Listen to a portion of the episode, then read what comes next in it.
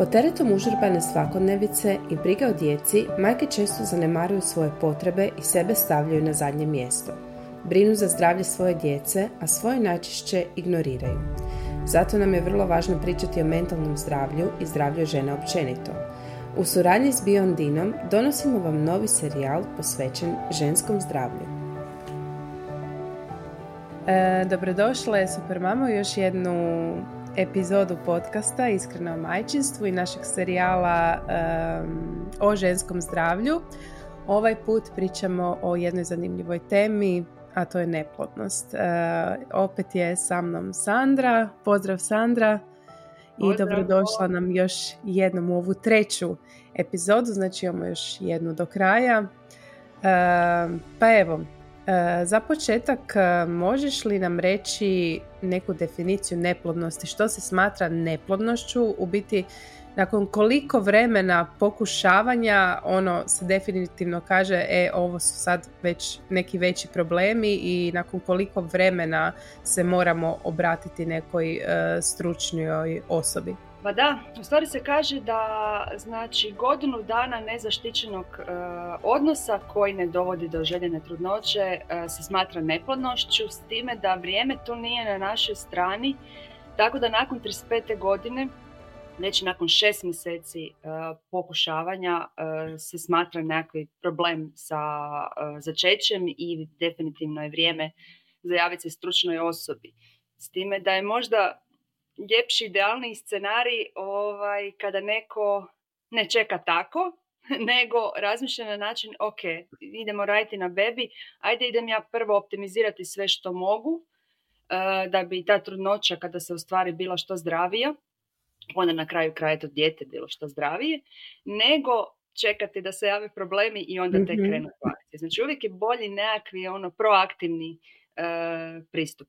U idealnom aktivna priprema na trudnoću. Pa ajde, mislim, to je je jedno ne, i mojih pitanja. Uh, trebalo biti malo kasnije, ali ajde odmah na, možeš reći što znači to proaktivno pripremanje na trudnoću, što to znači, uh, jesu li to neki posebni testovi ili, ili ono uh, neki općenito zdravi lifestyle da vodimo i tako dalje. E, pa definitivno stvari krećemo od lifestyle i od e, te prehrane koja je izuzetno važan kotačić koji ne smijemo zanemariti kada govorimo o našoj plodnosti. E, tu se smatra, znači osim zdrave, pravilne prehrane, redovite tjelovježbe i nekako micanje onih toksina koji nam mogu negativno utjecati na plodnost. Tu naravno mislim na alkohol, mislim na pušenje, čak i nekakvi lijekovi ali isto tako i toksini koji su u našem okolišu koji možda ne možemo tako lako ovaj, ukloniti, ali ono što možemo je recimo izbjegavati plastiku, nekakvu kozmetiku koja nije prirodna. Znači, postoje nešto gdje imamo moć i gdje možemo djelovati. naravno da postoji cijeli niz testova, danas nam je svašta nešto dostupno, gdje mi možemo vidjeti nekako, ajmo tako reći, bazično stanje. I to su obično za početak krvne pretage, status vitamina D, znači željezo, da li je prisutna anemija možda, kako nam je stanje glikemije, inzulina, o tome smo dosta pričali, lipidi, jetrine zimi, znači nekako sveobuhvatna krvna slika sa raznim parametrima nam je ono početno stanje. Onda kasnije, ako govorimo o naprednim testovima, možemo testirati i toksine u našem tijelu i nutritivni status, metabolički status, analiza mikrobioma. vrlo opširna tema, mm ali ajmo ono šta su nam početne postavke, a to je nekakvi zdravi, e, pravilna, raznolika prehrana, redovita tjelovježba i izbjegavanje tih toksina. Ono. mm Krenimo s time. Da. Um, je li neplodnost češća kod muškaraca ili žena?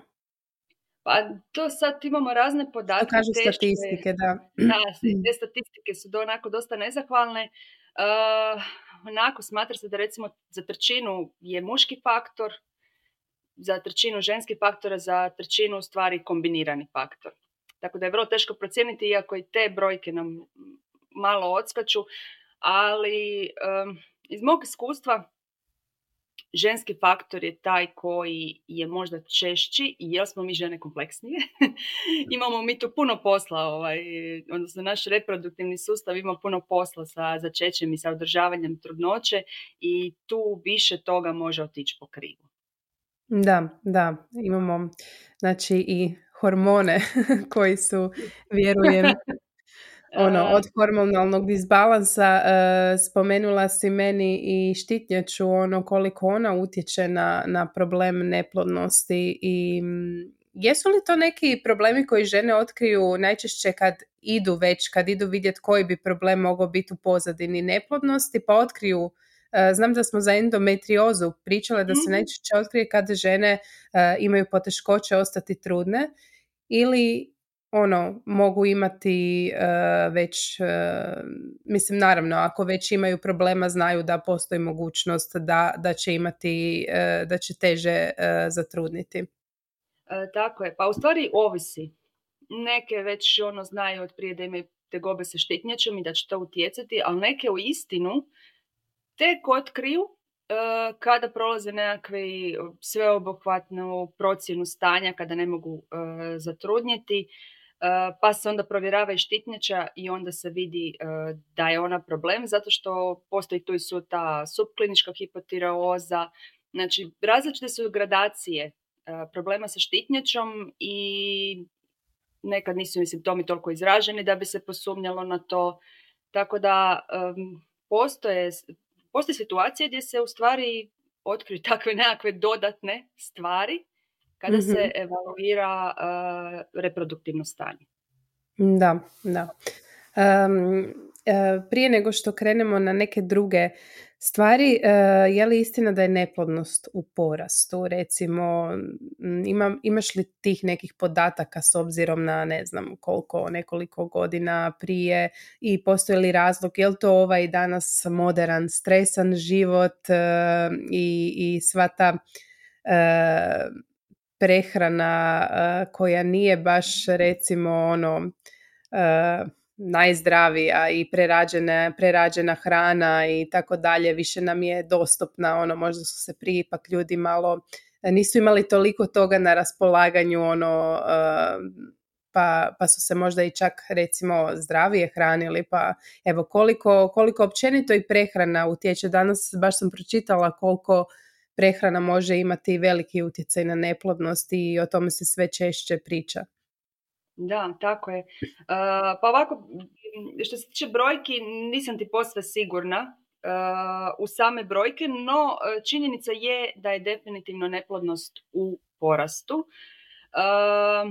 smatra se da je tome tako zbog ajmo reći, okoliš u kojem mi kupamo taj svoj uh, reproduktivni sustav i stres je tu definitivno, ja bih rekla, jedan od bitnih čimbenika. Uh, zato što je naš uh, sustav postavljen tako da kada smo pod stresom, ovaj dio reproduktivni se, ajmo reći tako, gasi. Manje funkcionira jer u stanju stresa, preživljavanja, tijelo se ne brine toliko o reprodukciji koliko se brine o preživljavanju tog stresa. E, sad je činjenica da smo mi konstantno u nekakvom stanju stresa, da nam taj kortizol uh, kao hormon stresa dosta divlja i da onda kad nam je kortizol takav, povišen, uh, nema progesterona. Znači mm-hmm. smanjuje se progesterona koji je hormon bitan za uh, održavanje znači, same trudnoće. Tako da stres apsolutno broj jedan, ali tu su i ti toksini iz okoliša znači sve te kemikalije kojima smo okruženi, a i prehrana je bitan faktor. Je li sama hrana e, nema tu kvalitetu koju je imala prije, Znači, zemlja nam je dosta osiromašena i mineralima, pa ta hrana nije ono što je bila prije 100 godina. Dosta je tu procesirano. Naš način života je drugačiji. Um, ono, suma sumarum, ajmo reći da ovakav način funkcioniranja u stvari nije blagonaklon prema reprodukciji. mm da. E, koliko tu i e, recimo ja pretpostavljam da su prije su žene i ranije rađale pa danas e, to ide sve kasnije. Evo ja osobno sam s 32 godine rodila prvo dijete i, i onako evo ja živim u Italiji tu je više manje moram reći zaista nakon 35. godine barem kod mene su žene ovaj idu tek na prvo dijete. tako da sigurno tu već i taj faktor nekako može doprinijeti tome porastu neplodnosti. još, još smo onda, još su te godine kad je stres možda izraženi, je li radimo i vodimo takve živote i tako dalje, pa vjerojatno je sve to nekako malo uh, uh, skup faktora koji utječu na to. Uh, pa da, apsolutno, mislim, ono kaže se da sad otkucava kada su u pitanju žene i to je... Da, da, biološki nakon 35. dosta se smanjuje ovaj, ta ovarijska rezerva i kvaliteta samih stanica. E, mislim, smatra se da su muškarci plodni cijeli život. Međutim, i njima s godinama sama kvaliteta sperme. Ali vidiš kako oni ipak bolje prolaze od nas. pa definitivno. Ovaj, moram priznati da je u ovoj cijeloj priči da i tu prolaze bolje um, ono što bi ja htjela naglasiti da kada govorimo o problemima sa začećima, da je naj, koji, koji se obraćaju recimo nama nutricionistima koji se time bave, da je najbolje kada dođe par. Znači kada djelujemo zajednički na svim faktorima na koje možemo djelovati, jel se zna da jeste dolazi samo žena koja će napraviti sve, optimizirati sve, a muški faktor je tamo negdje u pozadini. I ovaj, uh, to je u stvari krivi pristup po mom mišljenju. Da. Mislim da oboje trebaju aktivno na tome raditi e, jer mislim sve češće se viđe i taj loš spermiogram, znači imaju muškarci tu svoju ulogu e, i oni mogu puno toga optimizirati. Ja što utječe recimo na taj loš spermiogram isto ono da samo ne pričamo o ženama evo možda koji su faktori tu uključeni?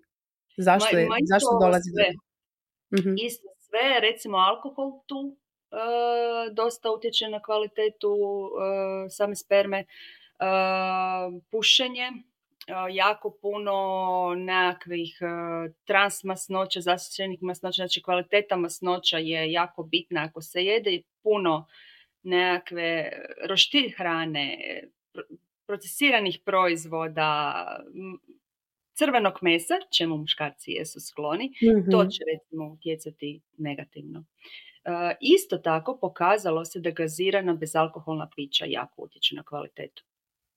To je nešto da, što... Mislim, razumno, rekla bih. Biće ovaj, možda zanimljivo da kofein ne toliko. Tako da evo nećemo kavu ovaj, oduzeti, barem ne u nekakvim razumnim količinama, ali za one koji piju dosta tih gaziranih eh, napitaka, to bi recimo bila dobra intervencija za maknuti. Da. Daj mi reci kako funkcionalna medicina pristupa problemu neplodnosti za razliku možda od tradicionalne medicine i koliko je važna da, da njihova, u biti njihov zajednički pristup jer ovaj, um, koje su sad tu razlike, u čemu pretpostavljam da funkcionalna medicina ono traži uzrok, ne da pretpostavim, nego znam da traži uzrok, ne liječi samo posljedice. Da, a mislim najbolje je u stvari sinergija. Da. Uh, tih, one se ne isključuju međusobno, međutim ono što je karakteristično za funkcionalnu medicinu je da traži koji su to disbalansi u organizmu doveli do problema sa plodnošću i kako to možemo optimizirati. Znači gleda i stanje mikrobioma i kako funkcioniraju recimo jetra, žuč, sve ono što nam je bitno za metabolizam spolnih hormona.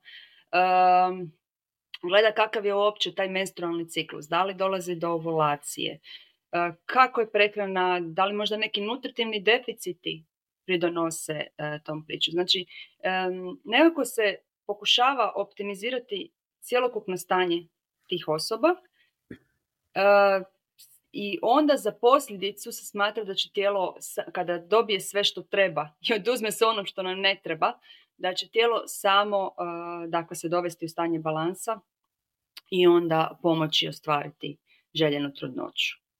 Mm, da, da. E, možeš li reći recimo neka od tvojih pacijentica, jel imaju, jel postoji neki onako najčešći problem koji leži u pozadini te E, neplodnosti i u biti kad ti se neko obrati s tim problemom, kako ti pristupaš, od kuda krećete, od, e, jel su to neki testovi ili pregledi posebni? Pa dobro, sve ovisi, um, znači sve, sve je onako individualno, pa sve ovisi koliko su obradu uh, do tada prošli i um, u kakvom stanju su došli. Znači, da li su već probali i IVF par puta pa onda rekao, je, idem sad šta mi je ostalo, mm ili su došli i ja se želim pripremiti, što ti su mi najdraži, uh, ajmo vidjeti šta možemo optimizirati. Uh, najčešće naravno, mislim, prolaze liječničku obradu i sve ono što to nosi sa sobom. Bitno je da imaju i ultrazvučne preglede, znači nekakva anatomija zdjelice, šta se tu dešava, da li ima priraslica, nekakvih obstrukcija, uh, spolni hormoni, kakvo je to stanje, znači sve te nekakve konvencionalne stvari. I sad ono što ja uvijek provjeravam kod svojih pacijentica je da li je prisutna možda inzulinska rezistencija, da. jer se pokazalo da i to može negativno utjecati, a vrlo često se ne prepoznaje ako se ne testira. Kakav nam je status vitamina D, je li on utječe? Uh, ovo što se spominjala anemija, znači ako nije naravno to prošlo kroz konvencionalni sustav. Štitnjače šta je s njom? I onda uh, za one koje su motivirane radimo analizu mikrobioma, jer se pokazalo i da crijevni mikrobiom utječe na ovu priču. Uh, radimo testove iz urina za toksične elemente. Kažem, sve ovisi kako je nekako stanje i koliko su one motivirane i moram naglasiti za neke stvari i koliko su financijski potkovane. Da, ti testovi imaju. Da, mhm. nažalost neke stvari su dosta skupe za naše pojmove, tako da ja radim maksimalno iz onog što nam je dostupno. A to, će, to su najčešće ti spolni hormoni znači ono što možemo kroz naš sustav provući da dobimo nekako stanje stvari. Obavezno prolazimo antropometriju, znači udio masnog tkiva, mišićnog tkiva, jer um, zna se desiti iz mog iskustva da žene su toliko fit, ajmo tako reći da su previše fit, odnosno da nemaju masno tkiva, da su toliko utrenirane, idu možda u neku krajnost zbog izgleda da se osjećaju bolje i tako to, ali to nije prijatelj plodnosti. Znači mi ako imamo premali udio e, masnog tkiva u našem tijelu, to negativno utječe na uh, samoplodnost. Da, vidiš, to je zanimljivo. Znači, vježbanje da, ali ne pretjerivanje, ono. Tako je. Isto kao i suvišni kilogrami koji onda su endokrini organ sam za sebe i tako to. Ne želimo ni pothranjenost, ako želimo optimizirati plodnost. Znači svakako ćemo napraviti to, e, ta nekakva mjerenja, prehrambene navike, apsolutno, to mi ono, i ko nutricionistu, ono number one, e, vidimo gdje se možda griješi u prehrani, šta se može optimizirati, što nedostaje. Vrlo često e, nedostaju vlakna, proteini i omega-3 masne kiseline. Znači sve stvari koje su nam izuzetno bitne za nekakvi hormonalni balans. Tako da na da. tome radimo. Um, mislim, ima tu puno stvari na koje se može utjecati i stvarno od slučaja do slučaja ovisi. Da, znači, e, slušala sam jedan podcast baš na ovu temu i znam da je neko dao primjer pacijentice koja je došla biti, ona se jako zdravo hranila, ali je bila neuhranjena, ali jela je i non stop je gubila i na kraju se otkrilo da, imala, da ima celijakiju i onda su mhm. zapravo od tuda krenuli. Tako da da, zaista može biti svašta u ovaj um, u toj uh, pozadini i ne znam još su spominjali, znam koliko je onaj koliko nam taj belly fat, uh, mm isto bitan je taj neki omjer koji bi trebao biti, uh, znači, a ne moraš nužno biti pretila osoba, nego da postoje ljudi koji su recimo ono, kako se zove, skinny fat, ali opet imaju taj uh, problem, eto, tako da... Da, skinny da. fat, ono, vizualno bi čovjek rekao da su super, a u stvari nemaju mišićna tkiva, imaju povećane te visceralne mesnoće koja je upalna, koji, kao što sam rekla, endokrini organ. I onda je to čitavi ono disbalans u organizmu i to je nešto što isto pokušavamo ovaj, prepoznati. Ali recimo celijak je zanimljivo da se spomenula, je isto se povezuje sa problemima sa začećem i autoimune bolesti općenito uh, mogu tu biti faktor Hashimoto je možda najpoznatiji, ali postoji onaj mm-hmm. antifosfolipidni sindrom, i neki drugi, postoji čak i antitijela na spermije, pa ako je to prisutno otežava. Znači, stvari poanta, ono priče čime se ja bavim je ajmo identificirati sve što bi nam moglo biti uh, poteškoća pri začeću. I maknut ono što možemo maknut i dodati ono što treba dodati. Da, da. E, daj mi, spomenula si crijevni mikrobiom, pa evo, e, vjerojatno Mislim da većina ljudi onako, mislim sve se češće priča o tome, ali onak e, mislim da ne bi ljudi, ma kakav sad crijevni mikrobiom da ima veze s neplodnošću. Je li to nešto ono što je definitivno dokazano ili, ili postoje neka istraživanja i kako uopće ono tječe na neplodnost? Da, ma mislim sve se više otkriva. Činjenica je da to prije 5-10 godina nismo toliko znali. Sad znamo puno više i da taj crijevni mikrobiom utječe na apsolutno sve. dakle, na cijeli organizam, pa tako može negativno utjecati ako je u disbalansu i na samu plodnost. Naime, pokazalo se da je taj mikrobiom žena koje su fertilne i koje imaju problema sa začećem različit. Da ove e, plodne žene imaju bogatiji i raznoliki mikrobiom i da imaju recimo nekakve bakterije koje proizvode metabolite koje čuvaju tu našu crijevnu sluznicu. Za razliku od mhm. one koje se bore sa začećem, e, da nedostaje tih bakterija, pa onda može doći do propusnog crijeva i do cijele upalne kaskade. E, smatra se da je to jedan od mogućih objašnjenja e, ove priče, ali inače crveni mikrobiom utječe i na sam metabolizam hormona, osobito estrogena, može utjecati na oksidativni stres, a oksidativni stres je znači ono jedan od najvećih neprijatelja zdravlja jajnih stanica. Tako da, mislim, ja mislim da u godinama koje dolaze da ćemo biti još pametniji i da ćemo moći još e, ciljanije djelovati. Ono što se sada znamo je da definitivno ima svoju ulogu i e, da je pametno za žene koje žele krenuti tim putem napraviti analizu mikrobioma i to ne samo vezano s plodnost, nego za nekakvi ono opći screening E, stanja, jer su to e, faktore na koje možemo djelovati. mm da, da, Kad saznamo šta je, znamo šta nam je činiti, da to optimiziramo i za zdravo staranje i za cjelokupno stanje. Da, to je zaista nešto što bi svi trebali napraviti. Mislim, dostupno je i u Hrvatskoj ovaj testiranje, mislim da smo već spomenuli evo, ako možete, mislim, e, ne znam sad kako se cijene toga kreću, mislim da su ono malo veće, jel tako? Što e, se... Na, na kupi se, moram priznati, ali recimo sama, e, sad to radimo u suradnji sa Centrom za crevni mikrobiom i sad nisam točno sigurna u cijene, mm znači da je, mislim da je ova opća analiza mikrobioma red veličine 3000 kuna, još sam u kunama, ja sam to zapamtila, a ovaj biom je, sad ne znam, nešto jeftiniji. Dobro, da, uglavnom evo. Da. Možemo svakako staviti link pa ovaj, e, neka pogledaju, ali uglavnom to je investiranje u vlastito zdravlje, tako da... Apsolutno. Apsolutno, da.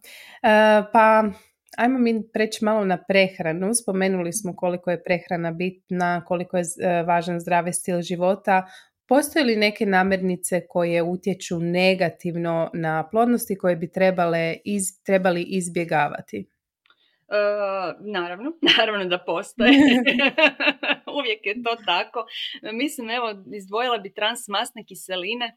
To su uh, kiseline koje nastaju hidroorganizacijom biljnih ulja. Znači, kad se recimo industrijski nešto što je tekuće pretvara u kruto stanje, tad nastaju transmasne kiseline apsolutno su štetne po svim kriterijima, najviše ih imamo u nekakvoj znači, industrijskoj, znači zapakiranoj hrani, Da, ono što nam je nekako najdostupnije, ono što, što čemu vrlo lako posegnemo, nažalost. Tako je, tako je. Recimo, još je jedna stvar zanimljiva, možda je manje poznata, da negativno utječu takozvani ages. To su Advanced Glycation End Products.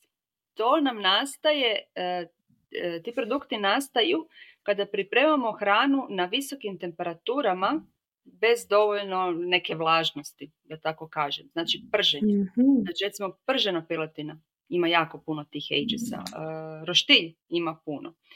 I sad ono što se savjetuje, pogotovo ženama koje se bore sa uh, neplodnošću, je da znači pripremaju na nižim temperaturama, da recimo mariniraju meso kad ga pripremaju. Tako se može smanjiti. Da koriste puno začine, no začini djeluju antioksidativno. Dakle, postoji način kako možemo to minimizirati. Da. temperatura. Znači, sve ono što posmeđuje, to, to su kao reakcije posmeđivanja, može djelovati negativno. I recimo šećer, mislim, e, u velikim, mislim, ako negativno utječe na samu glikemiju, pa recimo i dovede do inzulinske rezistencije, onda je šećer neprijatelj. Da, da. Broj jedan. Svakako. E, to je to što mi ovako pada na pamet. Mislim, Mhm. sasvim jasno da Koje su one namirnice možda koje e, utječu pozitivno, ono koje bi možda trebale, trebali više konzumirati? E, pa da, znači tu su nam na prvom mjestu razni antioksidansi, znači raznoliko povrće, voće. Što šarenije, to bolje. Što više čak, to bolje. Tu, mislim, sa voćem možda možemo malo pretjerati s povrćem, neškrobnim povrćem, ne tako lako, jer bi trebali pojesti jako puno salate. E, to nam je bitno, bitne su nam omega-3 masne kiseline, znači riba, e, orašasta plodovi, e, lanene sjemenke, čija sjemenke su tu odličan izbor i da imamo dovoljno kvalitetnih proteina. Znači da bi svaki obrok trebao sadržavati neki izvor proteina. Najčešće ono što ja... Koliko bi proteina bilo optimalno, recimo, unijeti Ne, 20 svakodnevno? do 30 grama po obroku. Ono što ja najčešće viđam da je e, za doručak se najmanje proteina unese, jer se ide možda na nekakve slatke doručke, zobene kaše u koje se nije dodalo recimo orašasto sjemenke i tako nešto i vrlo lako se tu e, podbaci unosu proteina.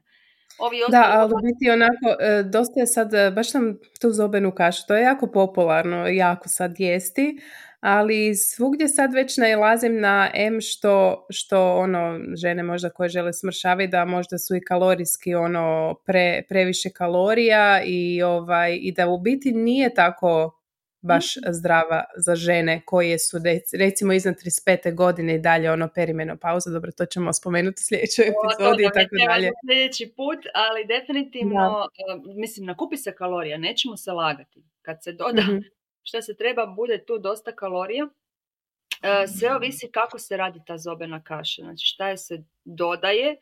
Ono što je uvijek bitno da ne bude samo zobene pahuljice i nekako, ajmo reći da je biljno mlijeko ili jogurt, nebitno, nego da tu dodamo možda malo cimeta, da povoljno djeluje na glikemiju, pa nekakvog e, bobičastog voća, pa sjemenki i oraha. Recimo, e, baš to u perimenopauzi, ako se ide na zobenu kašu, onda se u stvari treba dodati i nekakvi možda proteini u prahu da bi se postiglo. Mhm. Em, zobenova kaša je onako triki u stvari. Ako govorimo ovaj, o unosu proteina, ali nije nemoguće. Nije nemoguće to. Da, da, naravno. Sad sam baš e, za uskrs šerala kako su Hrvati e, za uskrs unijeli napokon ono dovoljno proteina, ono jedini dan kad unose dovoljno proteina za doručak. Je, je, kad je bila šunkica i jaja. da, da, da. E, to, apsolutno. E, što smo? Uglavnom, zdrave masnoće, dovoljno proteina i antioksidansi. Nekako se smatra i najistraženija je mediteranska prehrana. Znači, tipična mediteranska prehrana e, s niskim glikemijskim indeksom da je recimo i kod muškaraca i kod žena e, optimalno za plodnost. Mhm. Da. E, što se tiče suplemenata e, i ono vitamina, koji vitamini mogu recimo manjkati u ovakvim kad imamo ovakve probleme, e, ono jel neki jesi primijetila nešto ono što je češće ili tako dalje i što bi bilo korisno uzimati? Da, e, već sam spomenula željezo kod žena, apsolutno. To često primjećim da je ned- e, nedostatno vitamin D. ono što je jako bitno suplementirati je, su, je B-kompleks. kod muškaraca cink i selen, ako govorimo o samim mikronutrijentima. ima smisla dodati i omega-3, zato što imaju, mislim, cijelu plejadu pozitivnih učinaka na naš organizam. Uh, I nekakvi antioksidans, ako smo već primijetili da je loš spermiogram, da je problem sa, da želimo optimizirati kvalitetu javnih stanica i to, onda antioksidansi poput glutationa, enacetilcisteina, svašta nešto. Znači, da. ono, nema jedinstveni protokol, nego baš ovisi od osobe do osobe. Ono što nam još može biti od koristi su nekakvi uh, biljke koje djeluju povoljno na uh, samu hormonalnu, tre, uh, hormonalnu ravnotežu i recimo tu bi izdvojila maku, nju smo dosta spominjali. Da, baš sam htjela spomenuti koliko, znam da Biondina ima i maka za, um, koja je više namijenjena muškarcima, mm tako je, znači ta e, mhm. maka se razlikuje po bojama, pa te boje označavaju malo drugačiji sastav i malo drugačije djelovanje. Pa bi onda recimo kod lošeg spermiograma, čak i kod problema sa libidom i za muškarce, e, crnu maku preporučili koja je najpotentnija. mm A kod žena bi prije išli na crvenu maku. Da, da. Crvenu i sama koristim i mogu Mogu reći da, da onako sam sad već, e, primijetila sam da imam e, manje, ono, imam manje simptome PMS-a. Ne znam je li to sad zbog toga ili što, ok, sad je neki period kad sam i super i vježbam i tako dalje, ali vjerojatno je ono sve ukupno e, doprinosi nekim rezultatima. U biti najbitnije je to da se brinemo nisu dovoljni samo suplementi nego i cijeli ovaj lifestyle. Tako je, to sam, to sam već par puta spomenula, da su to ono, kockice koje slažemo u priču. Znači, to je nekakvi od, cjelokupni odraz živ, načina života.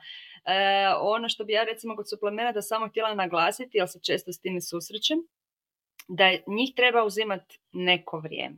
Ne govorim sad ono indefinitely, ali nije dovoljno piti dva tjedna i reći e, to za mene ne djeluje, to ništa ne valja. Znači recimo i maki treba neko, to je adaptogena biljka, treba neko vrijeme da se postigne uh, željeni učinak, tako da samo ovaj, želim ukazati na strpljenje uh, svima prekrenutim putem. Da, što se te, tiče te crne make, ona je oplemenjena vitaminima B6 i B12, Uh, I to je uh, trenutno najjači ekstrakt make na tržištu. Da, kod nas. i ono što je još da. pozitivno da je riječ e, o aktiviranoj maki, to je jako bitno. Zato, ta aktivirana maka znači da je ona obrađena termički pod tlakom i da je taj škrop u njoj želatiniziran kao predprobavljen. Jer takvim procesom u stvari nastaju aktivne tvari, makamidi, koji su zaslužni za sve ove povoljne učinke o kojima govorimo. Znači u sirovo ih nema, nego baš mora biti ta aktivirana da bismo dobili te e, aktivne tvari. E, dobro, pa mislim da smo ovako spomenuli dosta toga e, što bi možda za kraj savjetovala svima onima koji kreću u pripreme za trudnoću i onima koji recimo već pokušavaju neki određeni period evo, neki onako savjeti. Iako smo ih sad dosta dali. da, ba, mislim, moj koliko je važno, koliko je važno u biti uh, isto to mentalno, uh, mentalno stanje i, i ono da smo uh, mislim dosta parova je u stresu zbog toga, ne samo ovako, nego koliko je važno vadi, raditi i na tome. Uh, apsolutno bitno. E, vraćamo se opet na taj kortizol i ono ako smo da, da. Mislim, ono, zna, moram priznati da često vidim da kad dođu i ti nalazi pa su brojke loše ili nešto, da to dodatni stres stvara. Ja bih htjela reći, e, nemojte se opterećivati toliko brojkama, e, nego radije se fokusirate na ono na što možete utjecati, promijeniti, poboljšati. Najbolji primjer recimo anti-Millerov hormon, kojim se mjeri, ajmo reći, ovarijska rezerva i onda kada dođe loš rezultat, žene padaju u očaj, gotovo je ono, otpisana sam i tako to. Međutim, to je samo jedna brojka koja nam ne govori ništa ni o kvaliteti stanica. E, znači, sa niskim tim vrijednostima se može zatrudniti, isto kao što ni visoke vrijednosti ne garantiraju trudnoću. Znači, rekla bi, bolje se fokusirati na ono što je u vašoj moći, na što možete utjecati, što možete poboljšati, e, nego obsesirati oko eventualnih on, loših vijesti, i ali definitivno i mhm. to mentalno stanje e, je faktor koji značajno, značajno utječe. Da, obično čuješ ono, evo, sad smo, totalno smo prestali razmišljati o tome i dogodilo se. da, to se često čuje. Ali ono, svakako, da, svakako treba poraditi na svim ovim faktorima koje smo spomenula i ono što si rekla, strpljenje i dosljednost, znači neće se dogoditi čudo preko noći, to ne, nego zaista potrebno je biti ustrajan u svemu. Je, je istina. Mislim, to, to je tako sa kroničnim stvarima. Ništa, sve to na dugom štapu, ajmo tako reći, jer radimo lifestyle promjene koje, kojima treba vremena. To ni, nema tu čarobnog štapića. E, Sandra, hvala ti. E, hvala Biondini. U sljedećoj epizodi pričamo o perimenopauzi menopauzi. Ja se e, jako veselim tome. Jer vidim da dosta žena ne zna što je uopće perimenopauza. Jednom sam je spomenula onako šta? a, a, ovaj, a vrlo je važno. E, tako da, evo, nadam se da vam se ova epizoda svidjela, da vam je barem malo pomogla i e, čujemo se sljedeći put ubrzo. E, hvala ti Sandra još jednom, to je to. Pozdrav, bok. Bok, bok.